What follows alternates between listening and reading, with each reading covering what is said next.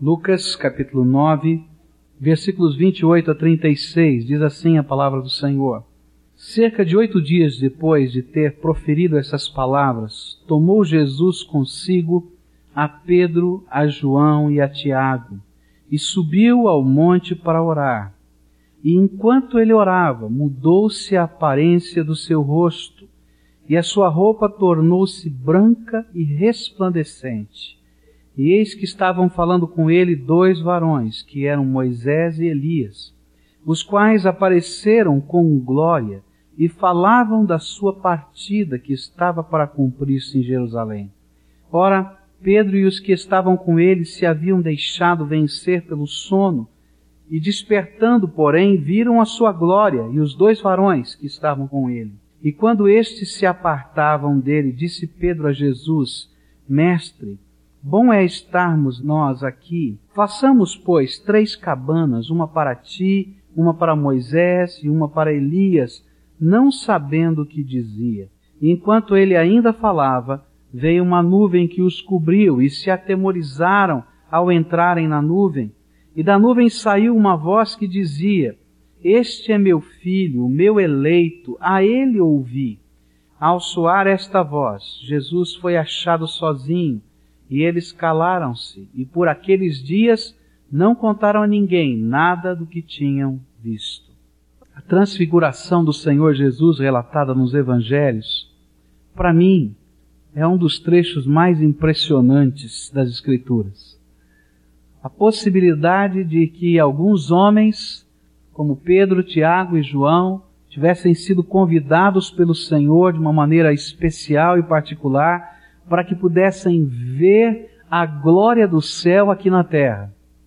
Já parou para pensar nisso? A glória que um dia nós veremos, que a palavra de Deus nos diz que vai ser parte da nossa porção, foi revelada para eles aqui na terra. O céu se abriu e a pessoa do Senhor Jesus apareceu exaltada em glória. E não somente o seu rosto foi transfigurado, diz a palavra de Deus, mas a glória dele era tão tremenda, era tão grande, que as suas roupas foram transfiguradas em glória. E não somente isso, o céu se abriu e os seres celestiais, aqueles que estão já no céu, ali estavam passeando e conversando com ele. Que coisa tremenda e impressionante aquilo que estava acontecendo com aqueles discípulos.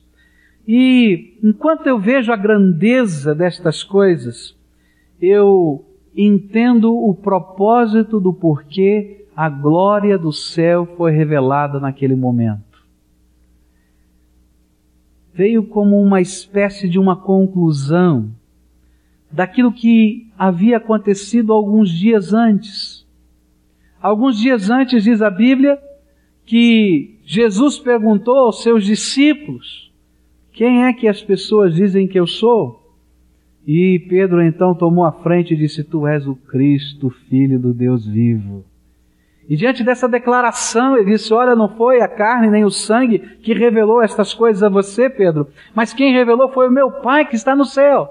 E parece que aquilo tudo era festa, e ele então agora começa a falar sobre a missão do Cristo, dizendo: Olha, eu sou de fato Cristo, filho do Deus vivo, mas importa que eu vá para Jerusalém que ali eu seja julgado, que eu seja preso, que eu seja morto numa cruz e ao terceiro dia eu ressuscite. E como essas coisas são difíceis para entender na mente de Pedro, e ele então começa a dizer: Ah, Jesus, o senhor tem que mudar o discurso, o senhor tem que mudar a pregação. Porque se o senhor continuar falando de cruz, se o senhor continuar falando de sofrimento, se o senhor continuar falando destas coisas, o povo, a multidão vai embora. E então Jesus vai dizer para ele: Arreda-te de mim, Satanás. E justamente uma semana depois disso, o Senhor Jesus convida esses três homens para estarem lá em cima da montanha, como que a concluir parte daquilo que ele tinha começado a ensinar a eles estava tão difícil para compreender. E nesta cena tão linda dos evangelhos, nós vamos encontrar as várias facetas da glória de Deus que nos são reveladas. Como é que a glória de Deus pode ser interiorizada dentro de nós? E como é que a glória de Deus pode ser revelada ao homem? Como é que essa glória que é tão majestosa, tão tremenda, faz parte da minha vida e da sua vida? E eu queria olhar para esta glória do Senhor, revelada nesse momento àqueles três, prometida a todos nós e que Deus quer derramar sobre o seu povo, porque essa é a sua vontade. Quais são as facetas desta glória que estão aqui reveladas na transfiguração do Senhor Jesus? A primeira faceta que eu encontro aqui, nesta revelação tremenda que está demonstrada nos evangelhos, é a faceta da glória do reino de Deus. O reino de Deus tem uma glória que você não pode enxergar hoje, mas que um dia vai ser revelada.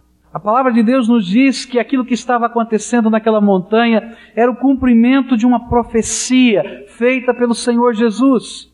Jesus tinha dito naquela semana anterior, diz assim: Alguns há dos que estão aqui que de modo nenhum provarão a morte até que vejam o reino de Deus. Foi uma promessa.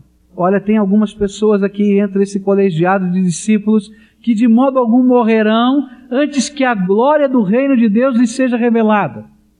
E era justamente isso que estava acontecendo em cima daquela montanha. Pedro, Tiago e João estavam sendo convidados pelo Senhor Jesus a verem o cumprimento profético daquilo que todos nós um dia veremos: a glória do Deus Todo-Poderoso no seu céu, a glória do Filho, do seu reino, de alguns dos seus súditos, a própria voz do Pai que fala audivelmente aos nossos ouvidos. Foi alguma coisa tão impressionante o cumprimento dessa promessa que nunca mais saiu da mente do apóstolo Pedro. E nós vamos encontrar nas duas epístolas que ele escreveu, 2 Pedro e 1 Pedro, os ecos desta experiência. Em 2 Pedro capítulo 1, versículos 15 em diante, ele estava dizendo que uma profecia sempre se cumpre, e ele dá como prova aquilo que aconteceu com ele. E diz assim a palavra do Senhor: Mas procurarei diligentemente que também em todas, toda ocasião depois da minha morte tenhais lembrança destas coisas, porque não seguimos fábulas engenhosas quando vos fizemos conhecer o poder e a vinda do nosso Senhor Jesus Cristo, pois nós fôramos testemunhas oculares da Sua majestade. Porquanto ele recebeu de Deus Pai honra e glória, quando pela glória magnífica que lhe foi dirigida, a seguinte voz: Este é o meu filho amado em quem me comprazo. E essa voz dirigida do céu, ouvimos-la nós mesmos, estando com ele no Monte Santo. E temos ainda mais firme a palavra profética, a qual bem fazeis em estar atentos, como uma candeia que ilumina em lugar escuro, até que o dia amanheça e a estrela da alva surja em vossos corações. Sabendo primeiramente isto, que nenhuma profecia da Escritura é de particular interpretação, porque a profecia nunca foi produzida por vontade dos homens, mas os homens da parte de Deus falaram movidos pelo Espírito Santo. O apóstolo Pedro, depois de muitos anos, ele estava com aquela cena na sua mente a glória do reino. E sabe o que, que ele trouxe no coração? E estava a ensinar ao seu povo, já depois na sua velhice, é esta glória do reino que foi profetizada vai se revelar, e nenhuma profecia proferida vai deixar de ser cumprida. Essa é a glória de Deus. Ele estava olhando para ele mesmo e dizendo assim: se Jesus teve o cuidado de poucos dias antes da sua morte fazer cumprir aquela profecia e abrir os céus para mim, para Tiago, para João, para que aquilo que foi dito que antes que todos ali morressem, a glória do reino fosse revelada, será que ele não vai cumprir a sua profecia e todas as profecias e todas as suas promessas da glória do seu reino que será derramada sobre nós? E então, o que o Senhor quer dizer para nós é: você pode confiar nas suas promessas. Pode confiar. Pode confiar, porque esse Deus cheio de glória não é parecido conosco que mente, que falha, que erra, mas as suas promessas não falharão. Diz a palavra de Deus que o céu e a terra vão passar, mas as palavras do Senhor Jesus não vão passar de modo algum. A glória deste reino um dia vai ser revelada. Que gostoso é que um pedacinho dessa glória já me foi revelado. Já foi revelado para você. E a gente que já vive essa experiência gostosa da presença do Senhor Jesus, que entra nessa atmosfera dos louvores e que faz do louvor realmente não apenas o canto, mas que faz a adoração, que faz dos louvores não somente a oração, mas faz a comunhão com o Pai, já entrou num pouquinho da dimensão da glória. Quem já foi visitado pelo Espírito Santo de Deus lá no fundo da sua alma, não sei como, de que maneira, nem que dia, mas você sentiu a presença do Espírito descendo sobre você. Já sentiu um pouquinho dessa glória. E eu quero dizer para você que a glória do reino é muito maior do que você pode imaginar. E que a glória do reino está sendo guardada, reservada, e um dia vai ser revelada. E nós poderemos, pela fé no Senhor Jesus Cristo, desfrutar de toda a glória do reino, não só de um pedacinho. Paulo disse que hoje a gente vê como que através de um espelho embaçado, mas daquele dia nós vamos ver face a face a glória do nosso Salvador. Por isso, toda a promessa de Jesus para a sua vida pode guardar com certeza, porque Ele é o Senhor da glória, Ele não mente. E essa glória há de ser revelada a cada um de nós. A segunda faceta da glória que está aqui nesse texto também é tremendo. Se há uma promessa de que toda a glória vai ser revelada, e um sinal foi dado na transfiguração, e nós temos tantas outras promessas na palavra de Deus, há outras nuances dessa glória que eu posso experimentar já, agora, nesse momento, e Deus quer que eu experimente. Por isso que a glória da oração foi revelada em cima daquela montanha é interessante que Jesus foi transformado, foi transfigurado, houve uma metamorfose, como está lá no texto de Mateus, não é? Houve uma mudança da sua aparência, como está no texto de Lucas.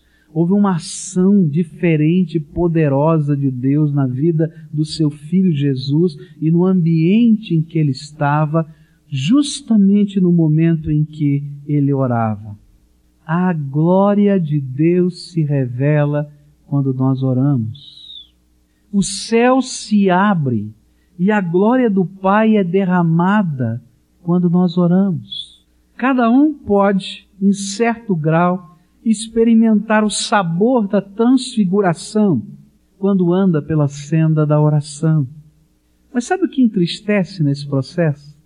É que contrastando com a glória de Jesus naquele momento, estavam Pedro, Tiago e João, convidados especiais para participarem daquele, daquela promessa, daquela profecia que se cumpriria para eles. Que privilégio imenso! Mas sabe o que a Bíblia diz que eles estavam fazendo? O que, que eles faziam? Dormiam. Enquanto a coisa tremenda e maravilhosa acontecia, o povo de Deus dormia. E quando a festa estava quase acabando, é que eles despertaram, diz a palavra de Deus. estavam vendo já os seres celestiais, aqueles homens de Deus do passado indo embora. Viram um pouquinho da glória, mas perderam o máximo, perderam tudo. Só pegaram um finalzinho, porque dormiram a palavra de Deus tem nos dito que a glória da oração está à disposição de cada um de nós. Agora você já percebeu que, na verdade, na prática, apesar de a gente saber de tudo isso, a gente anda muito parecido com Pedro, Tiago e João e perdemos o melhor da festa porque a gente está dormindo. E esse dormindo pode ser olhado literalmente porque alguns dormem de verdade quando chega a hora de orar, dormem. Eu não sei como é para você, mas eu quero dizer para mim como funciona. Existe uma grande batalha espiritual na minha vida toda vez que eu quero orar. Não sei se é assim com você. Na minha vida é assim. A batalha às vezes é para separar o tempo da oração. E essa é a primeira batalha, dizer, Senhor, tu vens em primeiro lugar e eu quero colocar em primeiro lugar o teu tempo. Aí a gente consegue às vezes vencer essa primeira batalha, põe a disciplina em ordem. E aí a gente enfrenta uma segunda batalha. São aqueles demônios que trabalham na nossa mente tentando trabalhar a dispersão do nosso pensamento. E a gente separa o tempo para oração e começa a orar e a cabeça voa. Já aconteceu com você? E vai para um lado, vai para o outro, e você pega e diz: Não, eu vim aqui para orar. Coloca a sua lista de oração, e você vai seguindo a sua lista. Mas que tentação, que batalha! Porque o inimigo sabe que quando adentramos na senda da oração, nós adentramos nas portas do trono de Deus e a glória do céu se abre para nós. Quando a gente começa a exaltar o nome de Jesus e a contar para Ele como nós o amamos e como nós temos prazer da Sua presença e como Ele é glorioso e as marcas que nós temos no nosso coração, não tem demônio que fica perto, vai logo embora. E a gente tem as portas do céu abertas. E a gente começa a falar com o Pai. E Deus se revela em glória. E coisas extraordinárias de Deus faz fazem-se presentes na nossa vida. E nós sentimos a presença do Senhor. Às vezes ouvimos a Sua voz. Ele ministra no nosso coração. Às vezes a gente começa a perguntar das dúvidas da alma, aquelas coisas que estão lá em luta dentro do nosso coração e o Espírito Santo de Deus vem e ministra, e fala, e responde, e orienta, e a gente sente a direção do Espírito de Deus. O que Jesus nos ensinou naquele monte da transfiguração foi a glória do reino. Mas ele nos ensinou que enquanto não vêm as profecias e elas não se cumprem, ele deixou para nós a glória da oração. E que a gente pode entrar na presença de Deus e que não precisamos estar dormindo o tempo todo. Nós precisamos de um grande despertamento espiritual. A igreja precisa de um grande despertamento espiritual. Eu preciso de um grande despertamento espiritual. Você precisa de um grande despertamento espiritual porque de alguma maneira nós estamos dormindo, enquanto que a glória de Deus em festa está ao nosso redor.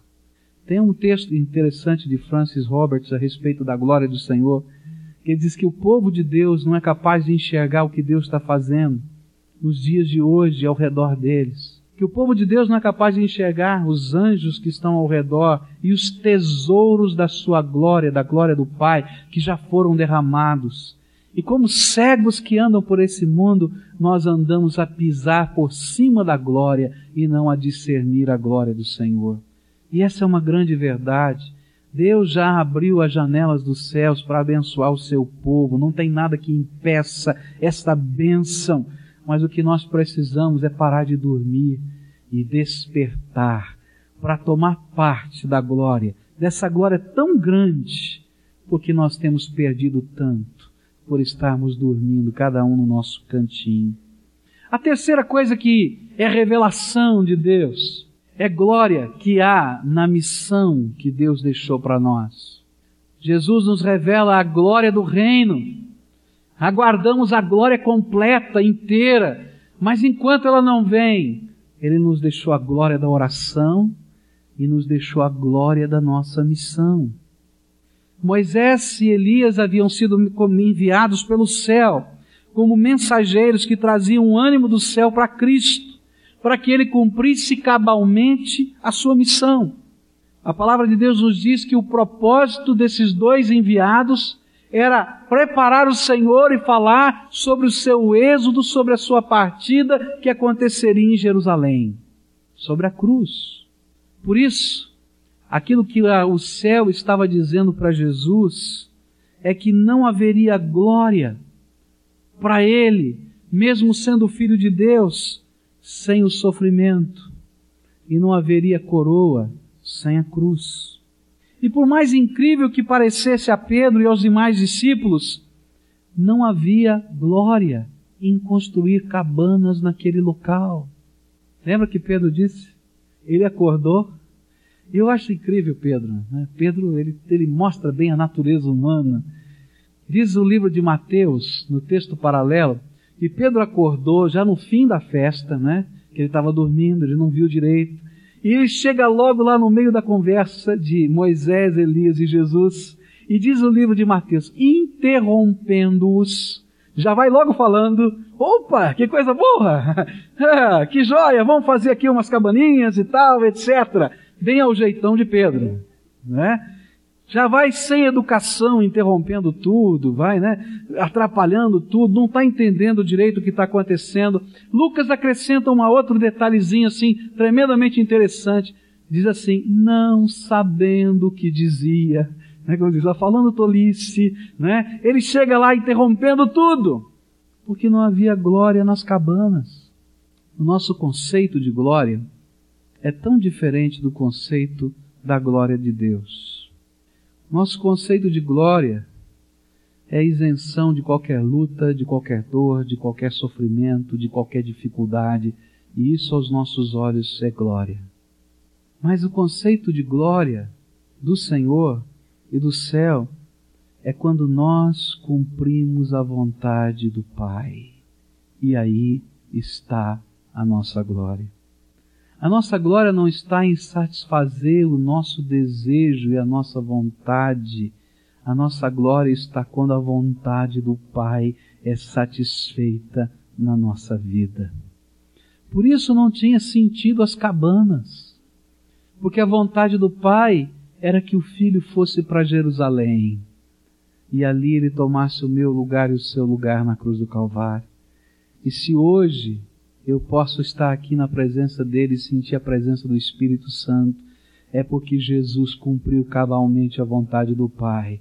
E a glória dele sou eu e você, e tantos e tantos e tantos e tantos e tantas gerações que têm se achegado ao Pai através dele. Estes são a glória do Filho que glorifica o Pai. Não havia sentido naquelas cabanas, nem para aqueles homens, Pedro, Tiago e João, porque a glória para eles estava em neles cumprirem a missão que Deus tinha para a vida deles. Jesus, naquela semana anterior, tinha dito se alguém não negar-se a si mesmo, não tomar a sua própria cruz e não me seguir, esse não vai entrar no reino, esse reino de glória.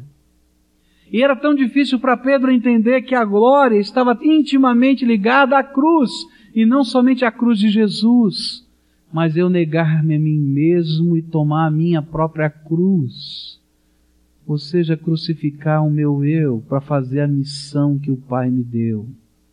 Não havia glória nas cabanas. A glória estava em cumprir a missão. É tão interessante isso que esta experiência no Monte da Transfiguração vai marcar a vida do apóstolo Pedro para sempre. E ele vai usar dois capítulos da sua primeira epístola, o capítulo 4 e o capítulo 5 quase que inteiros, capítulo 5 inteiro, metade do capítulo 4, para falar que não existe glória sem sofrimento, não existe glória sem cruz, não existe coroa sem a gente fazer a vontade de Deus, e que nada pode se comparar àquilo que Deus está preparando para nós, mesmo que para fazer a vontade de Deus a gente tenha que passar por lutas e tribulações, e mesmo que o mundo não nos compreenda, porque é maior a glória que o Senhor tem preparado para nós. Como às vezes é difícil a gente entender essa lição, de que a nossa glória não está nas coisas que possuímos, nem nas vitórias que granjeamos, nem no nome que construímos ao redor da vida, que a nossa glória está em fazer a vontade do Pai, cumprir a missão que Ele deu para a minha vida. E nisso está a glória eterna. Porque tudo mais não é glória, são as lantejoulas da vida, que não tem valor eterno e não tem significação permanente. É triste a gente ver tantos crentes repletos de lantejoulas, mas sem coroa e sem joia nenhuma de glória para a eternidade. Está lá em 1 Coríntios capítulo 3. E talvez aqui nessa vida tenham tanta glória, mas que seja só a lantejoula dessa vida, porque não cumpriram o propósito que Deus tinha para eles. Serão os servos maus e desobedientes das parábolas do Senhor Jesus. O que é a nossa glória? A nossa glória é fazer a vontade do Pai. Assim como a glória de Jesus era cumprir a vontade do Pai, a glória dos servos de Deus é fazer a vontade do Pai, é deixar que Ele seja Senhor da nossa vida. Sabe qual é a nossa glória? Quando as nossas mãos servem a Deus, quando a nossa boca serve a Deus, quando o nosso corpo serve a Deus, quando os nossos sonhos servem a Deus e estão todos debaixo da autoridade do Senhor. Essa é a glória do servo de Deus, a glória do seu Senhor que é derramada sobre ele. Isso não significa que estejamos isentos de dor, mas que a glória, a glória é o cumprimento da missão que Deus nos deu. Por fim, há uma outra doença de glória. Enquanto nós aguardamos a revelação da glória eterna, soberana, majestosa, tremenda, que um dia virá, é promessa do Pai, é promessa do Filho.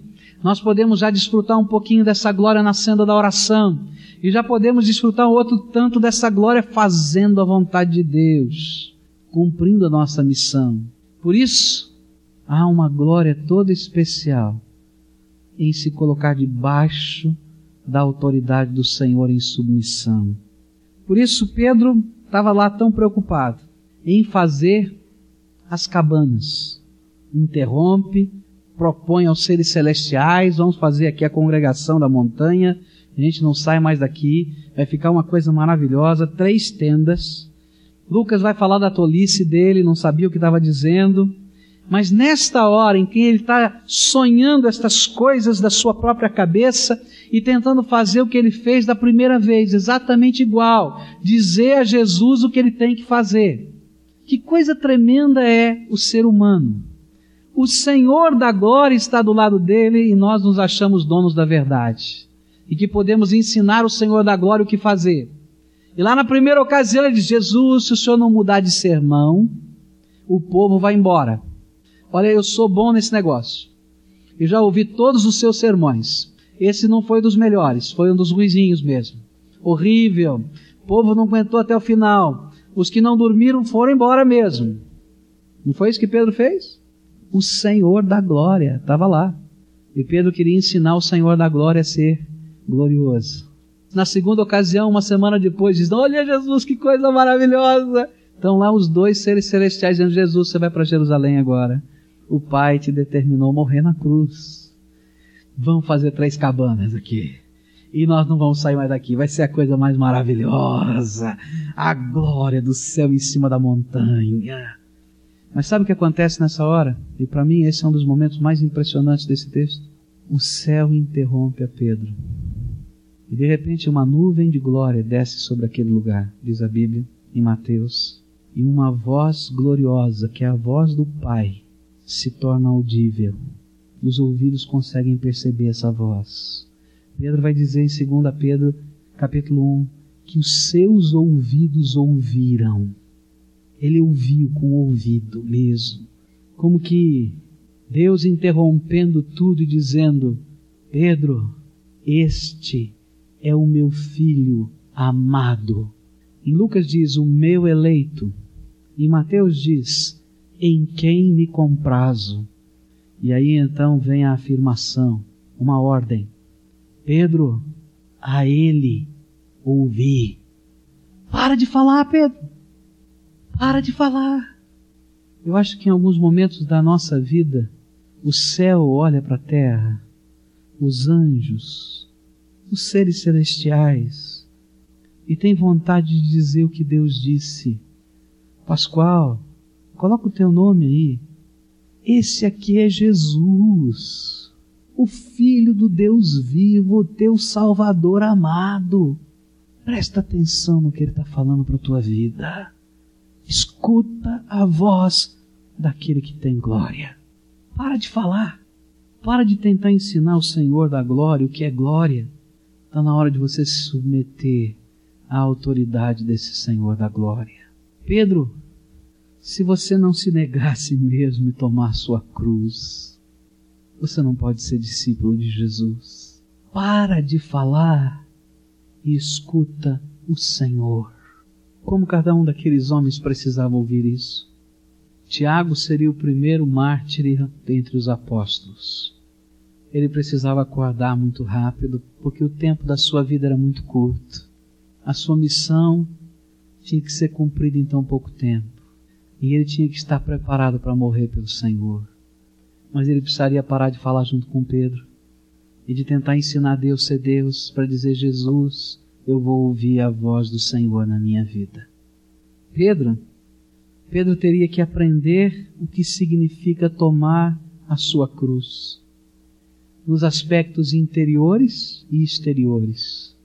Porque Deus queria usar aquele homem como líder daquela igreja e depois como missionário pelo mundo, até o ponto de morrer na cidade de Roma, crucificado de cabeça para baixo.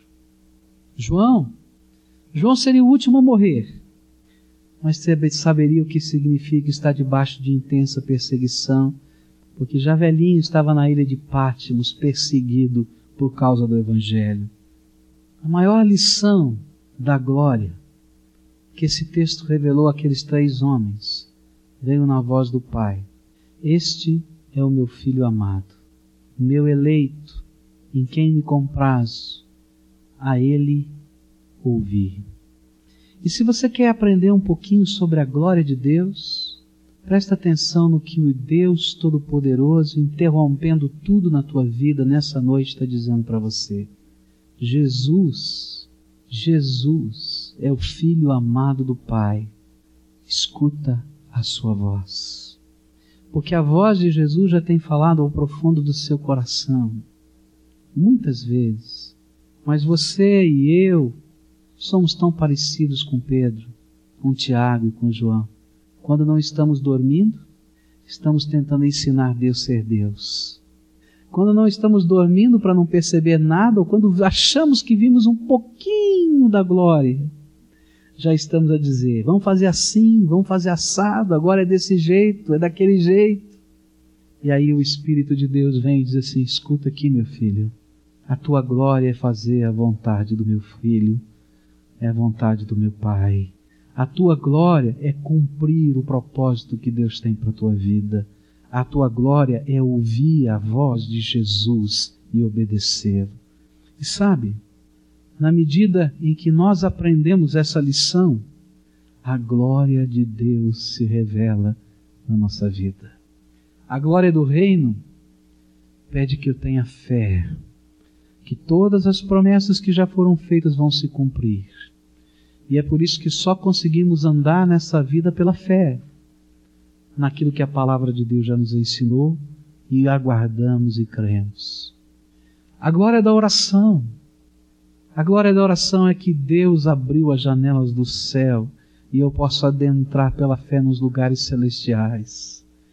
O que eu preciso é parar de dormir.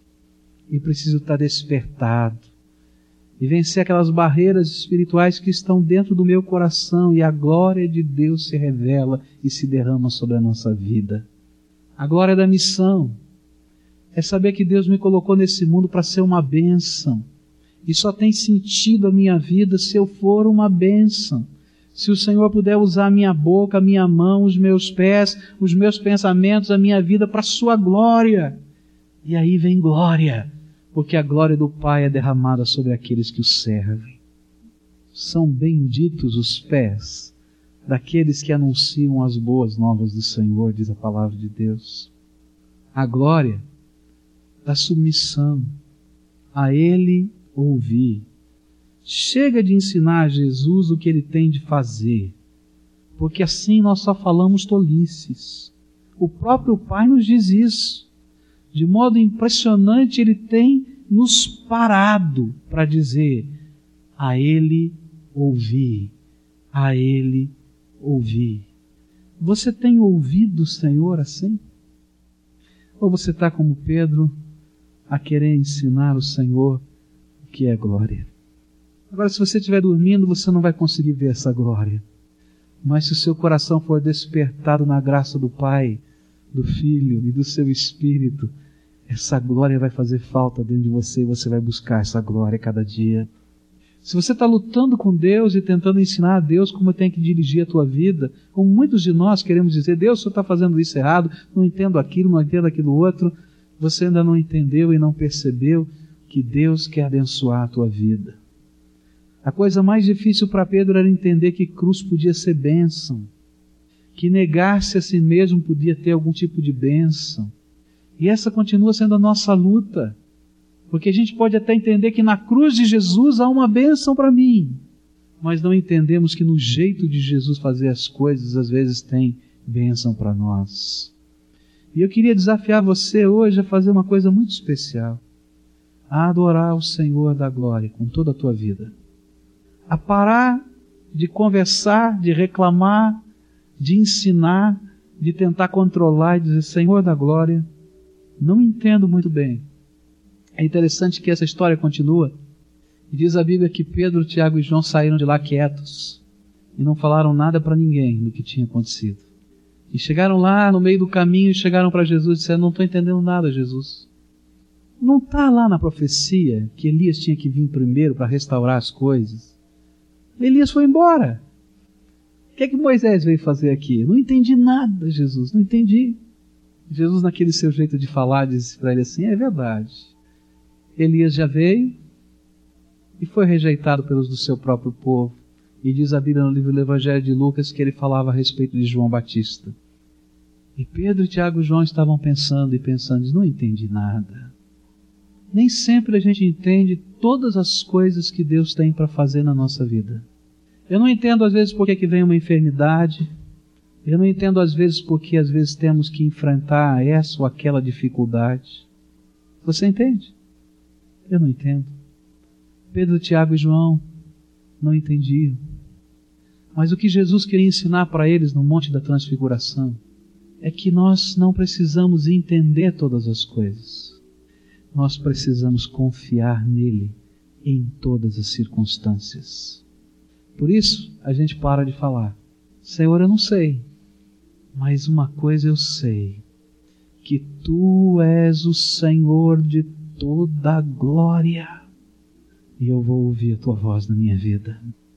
Às vezes a gente acha que tem todas as respostas prontas. Que coisa gloriosa, Senhor, se as cabanas fossem feitas. E Deus olha para nós e diz: Filho, que tolice.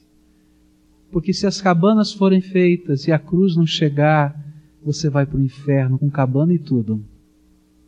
Por isso confie em mim e deixa eu fazer a bênção que só eu posso fazer na tua vida.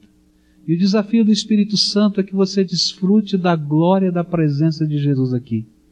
E se tem alguma coisa no teu coração que é mágoa com pessoas, com o Senhor da glória, coloca no altar dele hoje e diz: Senhor, não entendo, mas eu vou confiar na tua graça a despeito de tudo.